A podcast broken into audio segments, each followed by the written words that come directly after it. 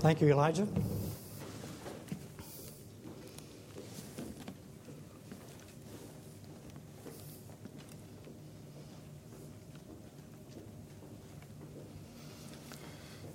So we're looking at um, Isaiah chapter 2. And as Elijah was sharing, he's talking about these people that um, they have a lot. They have wealth, um, gold and silver. They have weapons.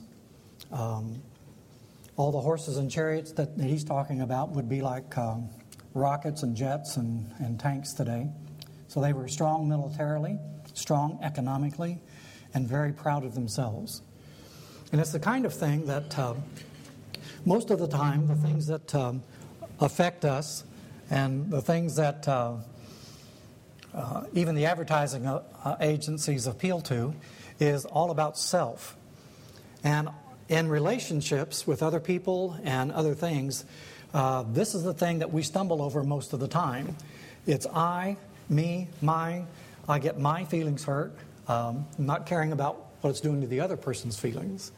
Um, I want what I want, and we'll be talking about this a little later. We begin to make idols of people or self or things.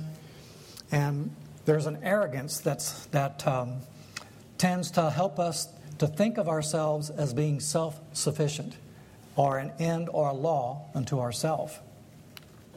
We're heading toward that in our own country here to where um, it's almost getting down to the point where every man does that which is right in his own eyes, which means that then I become the one who is the, the one who determines what's right and what's wrong. Now, that's a problem because I normally determine what's right and wrong on how it, uh, it affects me personally. So the problem comes in with um, when what is good for me is not good for her or when what's good for her is not good for me.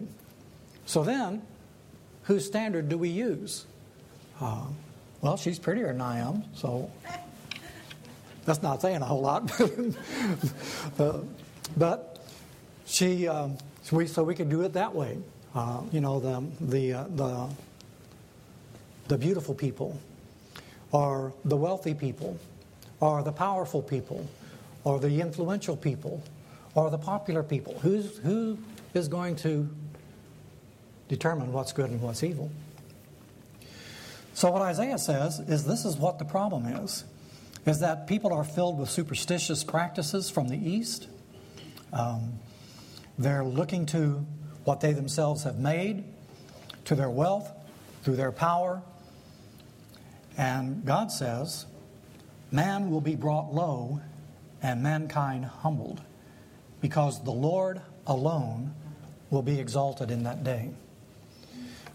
Now, we say things like that, and it says, The arrogance of man, in verse 17, will be brought low, the pride of man humbled, the Lord alone will be exalted in that day, and the idols will totally disappear. We, we understand that, and we talk about it all the time. It's the equivalent of saying that Jesus is Lord, and yet we live as if He's not. We live as if I'm the Lord. I, I live as if I'm the Lord. You live as if you're the Lord. You know, it's my life. I can do with it what I want. I control my own future, my own destiny. It's my choice. You don't have the right to tell me what to do. Well, but God does. And we're going to talk about this a little later how none of us live to himself or herself alone, and none of us die to himself or herself alone. Paul says in Romans 14, whether we live or die, we belong to God. He created us, Jesus died to redeem us, and we've been bought with a price. But we live as if it's all up to us, and we're not answerable to anybody. That's a lie. So, what idols do we have? And do we understand when we say that God alone will be exalted, what that means for us? God alone is going to be exalted. So, because He's God, sooner or later, every knee will bow, every tongue confess. We can do it willingly, and because it's a choice that we freely give out of gratitude and thanks for all He's done and all He's blessed us with, or we can do it out of compulsion. when God comes back and we give an account to Him of our life, choices we've made, the gifts that God has entrusted to us, like Elijah was talking about. How did you use those things? Those gifts, they're not earned and they're not deserved. It's a gift. If it's earned, or if we deserve it, then it's not a gift, it's an obligation. But these are gifts. We're born with those things. God gives us those abilities before we ever made any choice at all. It's a free gift from God. And as a free gift, we can use them however we want and for whatever purpose. But there is a responsibility that goes with the gift and an accountability for how we use the gifts entrusted to us. So God alone will be exalted, not the idols, and certainly not self. So, what happens is that we want the best of both worlds. Um, I want to serve God enough to know that uh, I'm not going to be in trouble. But I don't want to serve Him enough to where I don't do what I want to do. So we try to compromise. Whenever we compromise, nobody's ever happy. That's what uh, uh, John in the book of Revelation talks about being lukewarm. You're not hot, you're not cold, you're just lukewarm. And because it's lukewarm, you get spit out. So we don't want to be lukewarm. But they did this as a nation in um, 2 Kings chapter 17. it's talking about the destruction of the northern kingdom of Israel, the ten tribes in the north. And they deliberately took a willful choice um, when the kingdom split to serve idols, beginning with the king. He set them up and they never recovered in their whole history. And so God sent prophets to call them back. Um, they, in the northern kingdom, they never responded positively for any length of time. And so God's patience finally comes to an end, and He says, okay, enough. And He's going to send His people into exile into a pagan foreign land. And so in 2 Kings chapter 17, read just a couple of summary verses. They worshiped the Lord, but they also appointed all sorts of their own people to officiate for them as priests in the shrines at the high places. They worship the Lord, but they also serve their own gods in accordance with the customs of the nations from which they had been brought. To this day, they persist in their former practices. They neither worship the Lord nor adhere to the decrees and ordinances the laws and commands that the Lord God gave them. Verse 41 Even while these people were worshiping the Lord, they were serving to the, their idols. To this day, their children and grandchildren continue to do as their fathers did. And so, from the writer of Second Kings' perspective, that's why they're in captivity. And when he wrote this, they were still in captivity. And he says that is the reason. To this day, they're serving God, but they're also serving idols. Um, so they're wanting the, the best of both worlds here. Um, putting up the outward show, going through the motions, the rituals, the observances, doing all the outward things that you're supposed to do to appease God, but living like they wanted. And living as if there's no responsibility and no accountability and no God who has given them a standard to live by. So, but God alone, Isaiah says, is going to be exalted in that day. In Deuteronomy chapter 8, he gives them a warning about this. Um, this is just before they entered into the promised land. In Deuteronomy 8, verse 19 and 20, he tells them if you ever forget the Lord your God and follow other gods and worship and bow down to them, I testify against you today, God says. God's going to testify against us today that you will surely be destroyed. Like the nations the Lord destroyed before you, so you will be destroyed for not obeying the Lord your God. And so he told them what was going to happen. He said, You're to be a separate people. your standards are going to be different than theirs. You're going to be the people who will bear witness to who God truly is. that's your gifting, that's your calling, that's the reason you're here. And if you deny that, if you reject that, then you fall under the same condemnation as unbelievers. You'll be judged in the same way. If we want to live like an unbeliever, okay, you'll be judged like an unbeliever.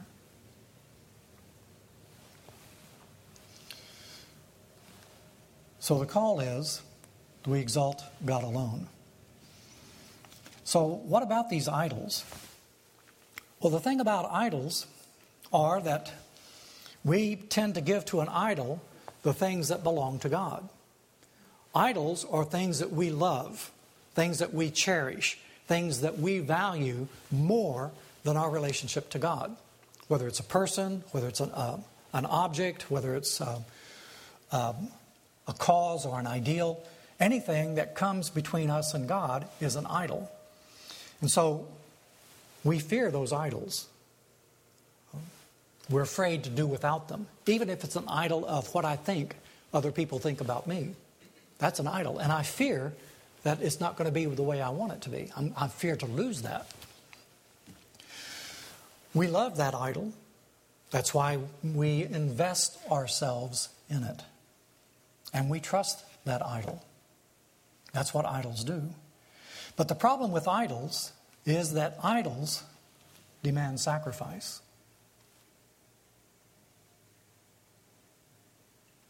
So, what are you willing to give up to keep your idol? Uh, will you destroy your relationships with people to keep your idol? Uh, you love them, you fear them, you worship them, you trust them. They're demanding a sacrifice. Will we give up our relationships with other people because of our idols? Uh, so, Psalm 106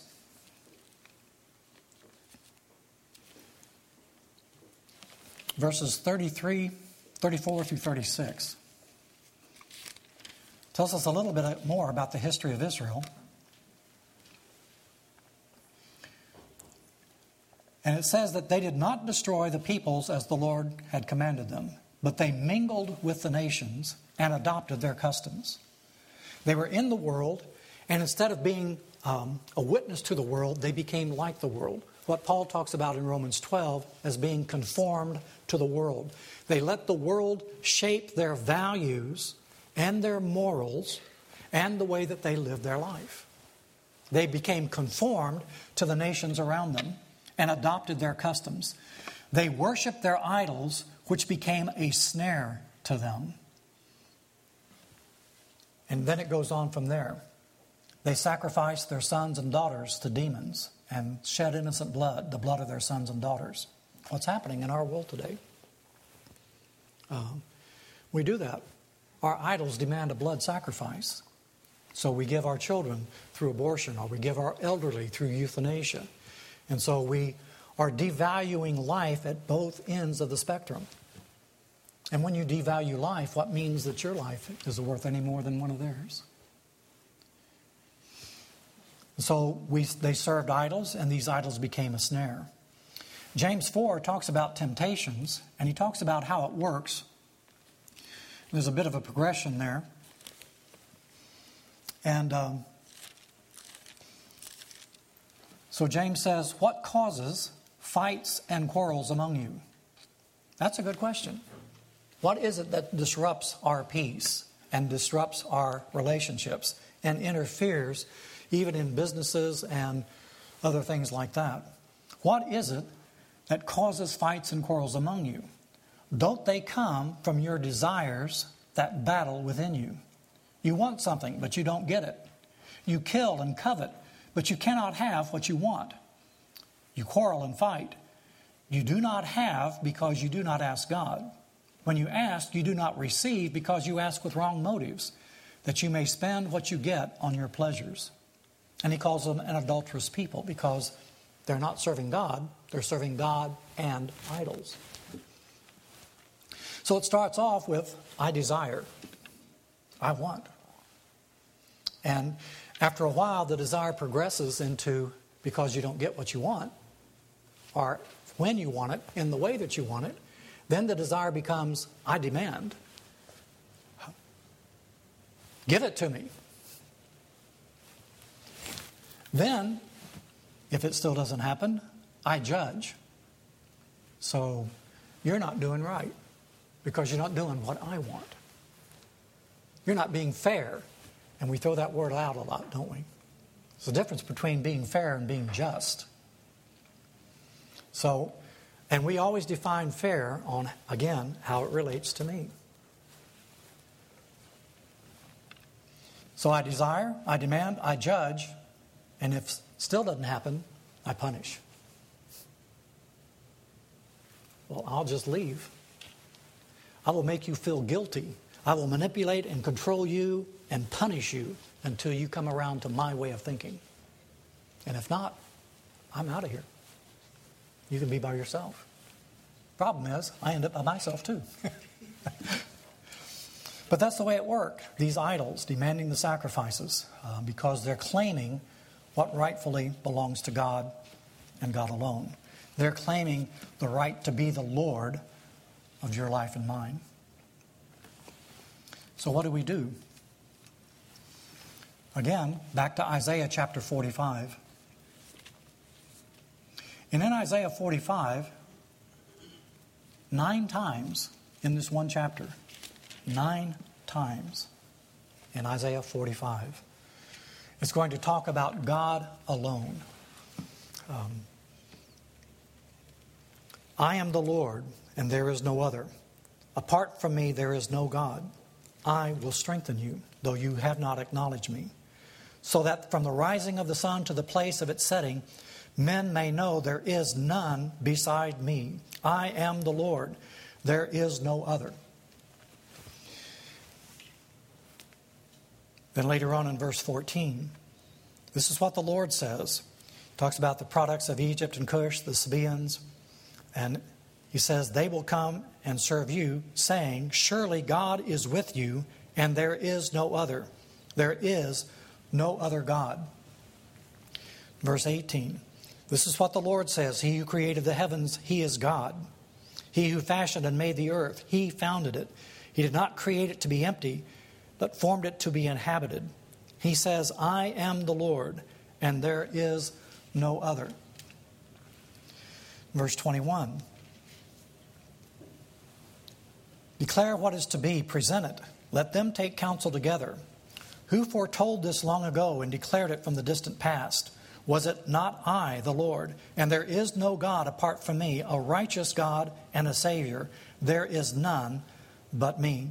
Turn to me and be saved, all you ends of the earth, for I am God and there is no other. Uh, you getting the picture what he's saying to us? Verse 24. Um, verse 23 he says, By myself I have sworn, my mouth has uttered in all integrity a word that will not be revoked. Before me every knee will bow, by me every tongue will swear. They will say of me, In the Lord alone are righteousness and strength. And so God is telling us, He's wanting to, He's re- repetitious here because we're hard of hearing and it's difficult for us to understand. God alone. This is the verses, by the way, that Paul uses when he's talking about Jesus in Philippians chapter 2. And he talks about the humility of Jesus, where he humbles himself, even though he's God, and comes and dies on the cross. And he says, Therefore, God exalted him to the highest place and gave him a name that is above every name, that at the name of Jesus every knee should bow, in heaven, on earth, under the earth, and every tongue confess that Jesus Christ is Lord to the glory of God the Father. He alone is exalted in that day. In the, the letter, uh, general letter of First John, in it he talks about God being light. He talks more about God being love. He's the one who exposes um, us for who we are, tells us the truth about himself and about us. And in his love and mercy, through Jesus Christ, he invites us in, back into a proper relationship with him.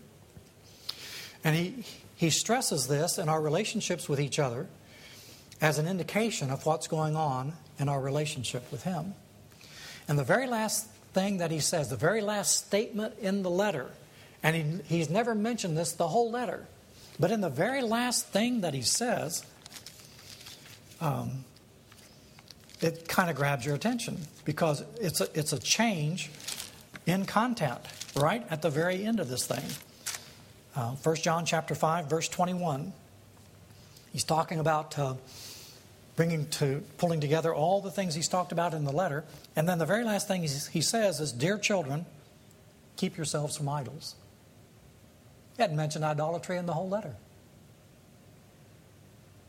But if we're not loving and serving God with all of our heart, soul, mind, and strength, if we're not loving our neighbor as ourselves, John says if we're not walking as his children, as Jesus walked, then there are idols in our life.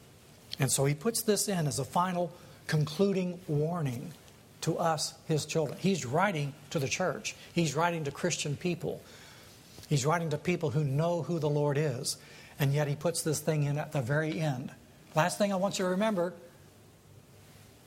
keep yourselves from idols as God's people, as God's children who know Him, who love Him, who are in relationship with Him. Keep yourselves from idols. It doesn't happen automatically. This is why we have to be diligent and we have to be aware of what's going on. Because the heart tends to wander. So Paul says in 2 Corinthians chapter 5, he's writing to the church at Corinth, it's just before he talks about um, if any person's in Christ, he's a new creation. Because it's hard for us to let go of the idols in our life. It's hard for us to change those. And because these idols have been such, they're so entrenched in our hearts and lives, they become second nature to us. We need help. Uh, and so, this is why Jesus died on the cross to provide the cleansing and the strength and power which we lack uh, to be free from these things. So, just before he talks about being a new creation, in chapter 5, verse 14 of 2 Corinthians, Christ's love compels us because we are convinced that one died for all and therefore all died. And he died for all those, for all, that those who live should no longer live for themselves, but for him who died for them and was raised again. So he died for all that those who live should no longer live for themselves. When we say, like Isaiah, God alone is to be exalted, that means we're not living for ourselves anymore. And that's what Paul is talking about here. Since Christ died for us, he's purchased us to God uh, with his own blood.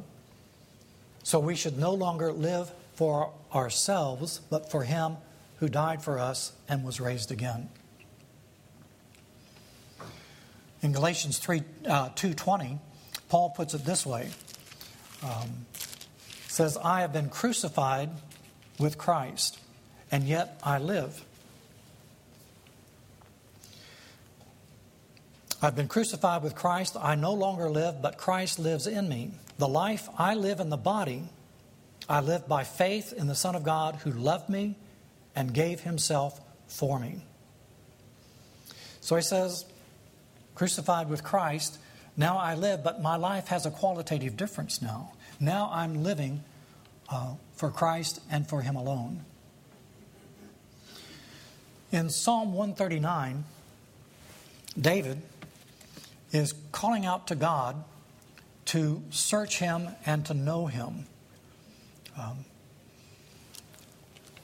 and he starts off by saying, First of all, Lord, you have searched me and you know me. And he talks about how God knows him so well. He's known him um, before, before he was conceived. God already knew him. He knew him when he was still in his mother's womb. He was there. He's known him from the very, very beginning of who we are. He knows us. He says he knows our thoughts, he knows our motives, he knows our feelings. He says, while we're thinking about a word to say in our mind, before it gets from the mind to the tongue, which is pretty quick, he says God already knows it. He knows us well. And so he goes through this, And then at the very end, he's, he started off, remember, Lord, you have searched me and you know me. Then he invites God to help him understand himself. Search me, O God, and know my heart. Test me and know my anxious thoughts. See if there is any offensive way, and the word means habitual sin, in me, and lead me in the way everlasting. And so he's asking God to do that work within him. He knows that God knows him better than he knows himself. And so he's saying, God, search me. Help me to understand my own heart. Because, as Jeremiah has told us, heart's deceitful above all things and desperately wicked. And if we don't think that's true, we don't know ourselves.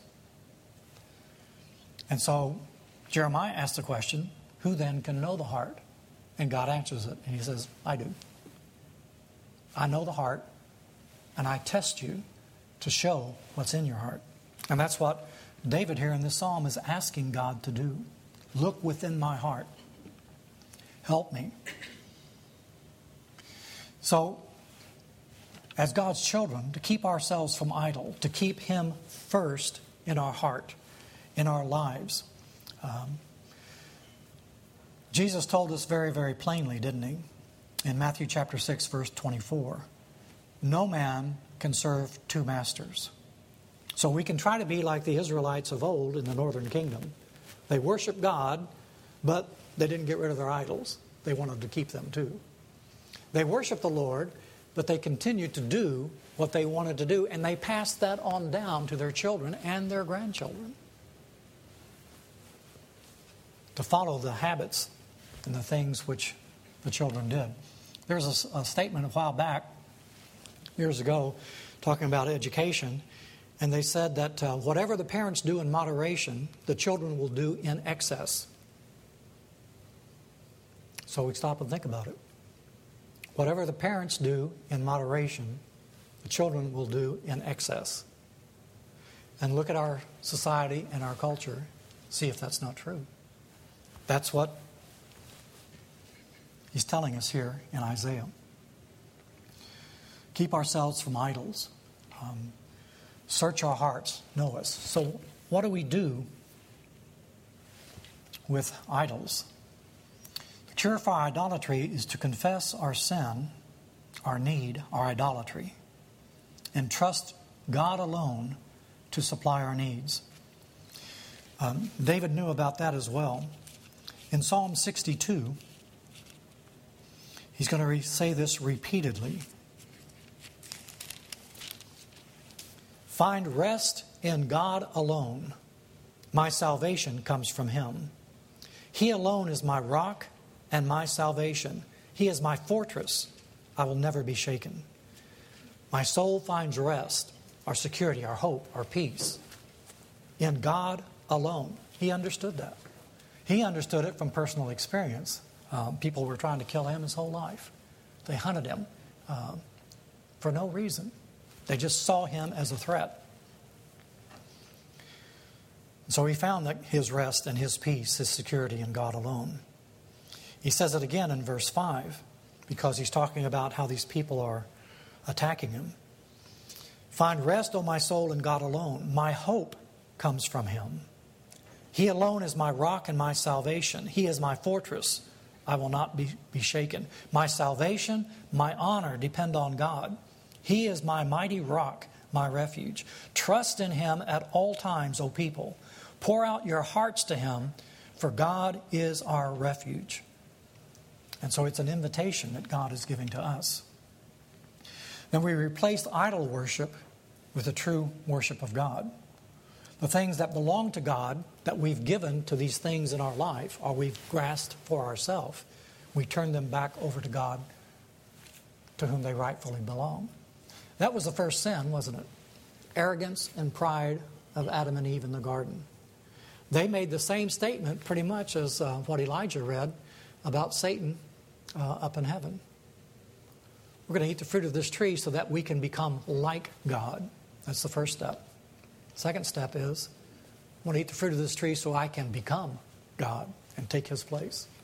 That's the way idolatry works.